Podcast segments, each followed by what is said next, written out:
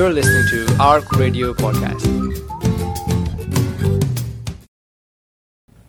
إن الحمد لله نحمده ونستعينه ونستغفره ونستهديه ونتوب إليه. ونعوذ بالله تعالى من شرور أنفسنا ومن سيئات أعمالنا. من يهده الله فلا مضل له ومن يضلل فلا هادي له. وأشهد أن لا إله إلا الله وحده لا شريك له. وأشهد أن سيدنا وحبيبنا محمدا عبد الله ورسوله. صلوات الله وسلامه عليه وعلى آله وأصحابه أجمعين. أما بعد فقال الله تعالى في كتابه المجيد بعد أعوذ بالله من الشيطان الرجيم. بسم الله الرحمن الرحيم. والعصر. إن الإنسان لفي خسر. إلا الذين آمنوا وعملوا الصالحات وتواصوا بالحق وتواصوا بالصبر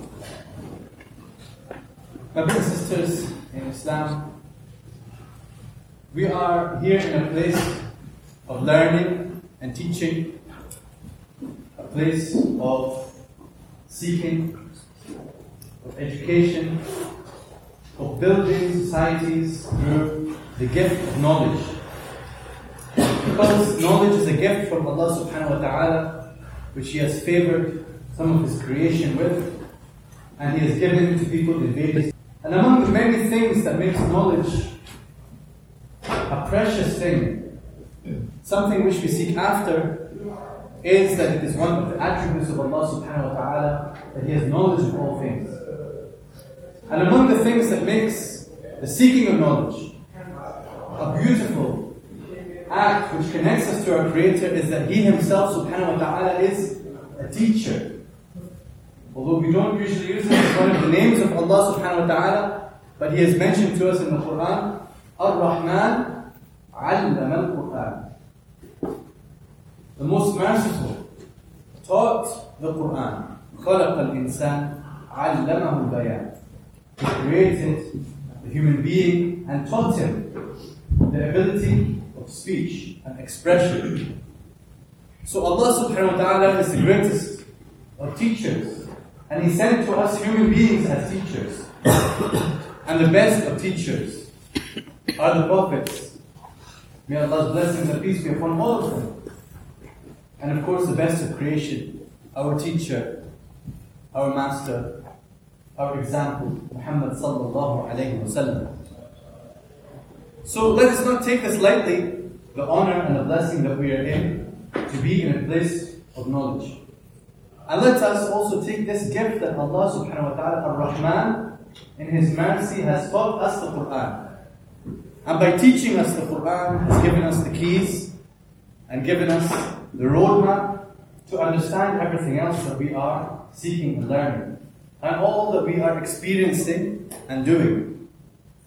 And I have begun this khutbah with a short surah from the Quran. Many or most of you will have memorized these few verses. It is just three ayahs. A short surah which some of the scholars said would have been enough if only this surah was revealed of the Quran. And it is Surah Al-Asr. Surah Al-Asr which in these three verses, in what we will look at as four phrases, has covered for us the essentials of our deen and of our lives. And in this surah, Allah subhanahu wa ta'ala begins by making an oath by Al-Asr. Al-Asr here could be taken to mean time.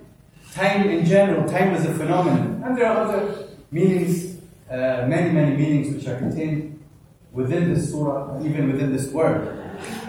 But I want to think about specific lessons that we need as students or people beginning a path of knowledge. Some of you have just joined the university this year.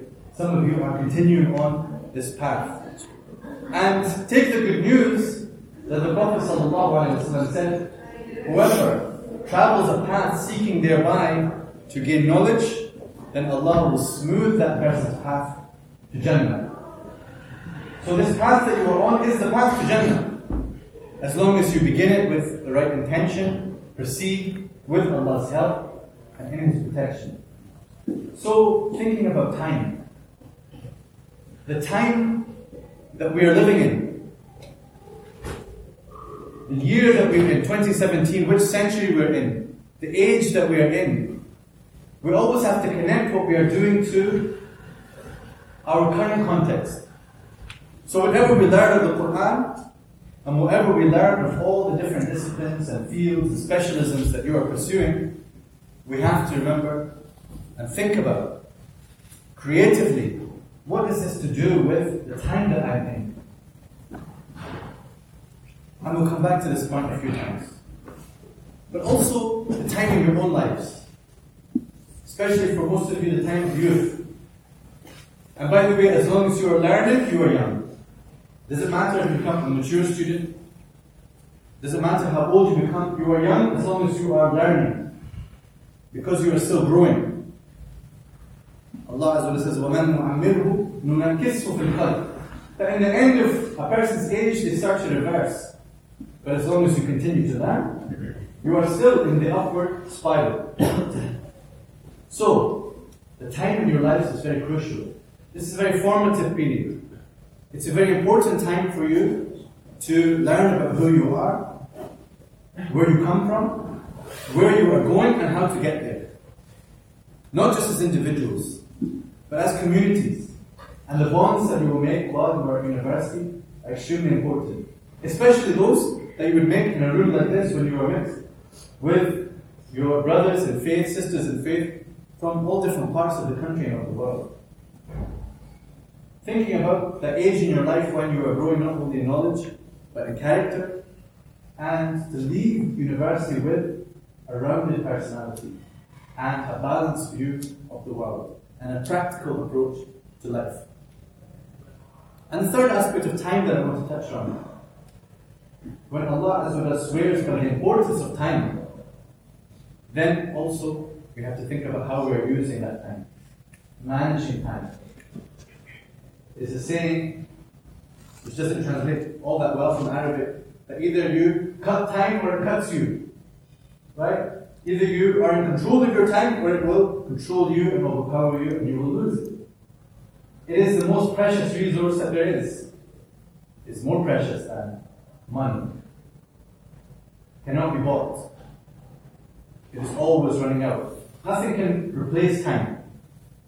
So to understand this importance as students is extremely pivotal. Because otherwise a person, if they're not gaining use of their time, they will be left in loss. And the next ayah says, إِنَّ الْإِنسَانَ لَفِي خُسْرٍ the human being indeed is in loss. Human beings, people, the human race is in a state of loss, a state of destruction, a state of bankruptcy. It's very bleak. We know the next ayah has got an exception. We're going to focus on the exception, but think about the types of loss. You cannot appreciate the way to gain and the way to grow and the way to improve unless you recognize the weakness, unless you diagnose what is missing. And that applies not only to you as one person, but it applies to the society that you belong to.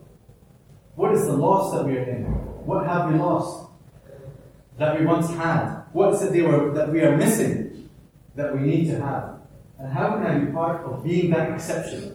Being part of the illa, being part of the solution, and the exception to the norm of loss, as otherwise, if everything is left as it is, it will proceed towards destruction. If you study those kind of fields, you know about the law of entropy applies to the whole universe. Everything is running out, everything is decaying, everything is fragmenting.